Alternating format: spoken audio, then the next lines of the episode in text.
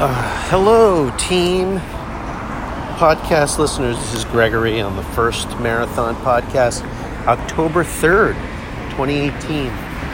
Wow, we are one month and a day before the race.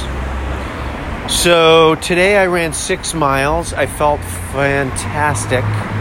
Um, I taped my left knee, which had been bothering me a little bit, and I just really felt great. Tomorrow I'm going to go for a hike um, sure, my knees definitely are uh, t- are bothering me a little bit. They're they're a little bit, you know, achy in the joint, but I'm feeling really strong. Um, luckily, my calves and legs. I did a nice strength workout today as well. I did one-legged, basically basically pistol squats. Uh, I did lunges, weighted lunges. I did side slides for the abductors and adductors. I did all my rolling and. Uh, really feeling good. Um, weather here in LA is magnificent. And uh, what can I say? I'm excited. Uh, my mantra is pretty clear in my mind. I see myself finishing this race comfortably, calmly, strong.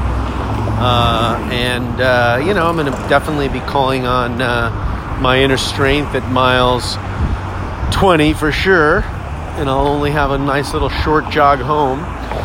Basically, so to speak, nice little loop.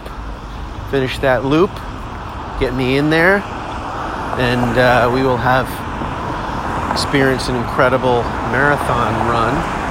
Um, you know, I mean, there's a lot, uh, a lot go- that goes into training for a marathon. I never realized the extent to which one has to train but it is a lot of training, and uh, I'm giving it my all for sure. So here we are on Melrose trying to fight the traffic. Thank you. And uh, we are getting ourselves across the street. anyway, um, hope your training's going well. Would love to hear from you.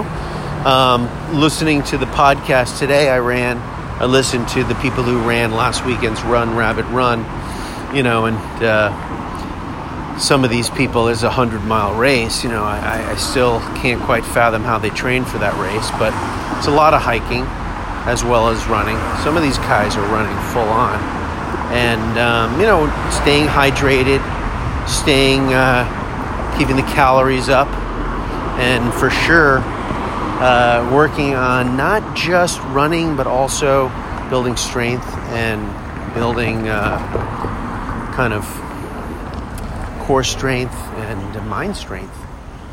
Um, you know, 100 miles is just a, almost unfathomable to do. Some of these guys are doing it in less than a day. So that's all from me. I will. This is a little short note.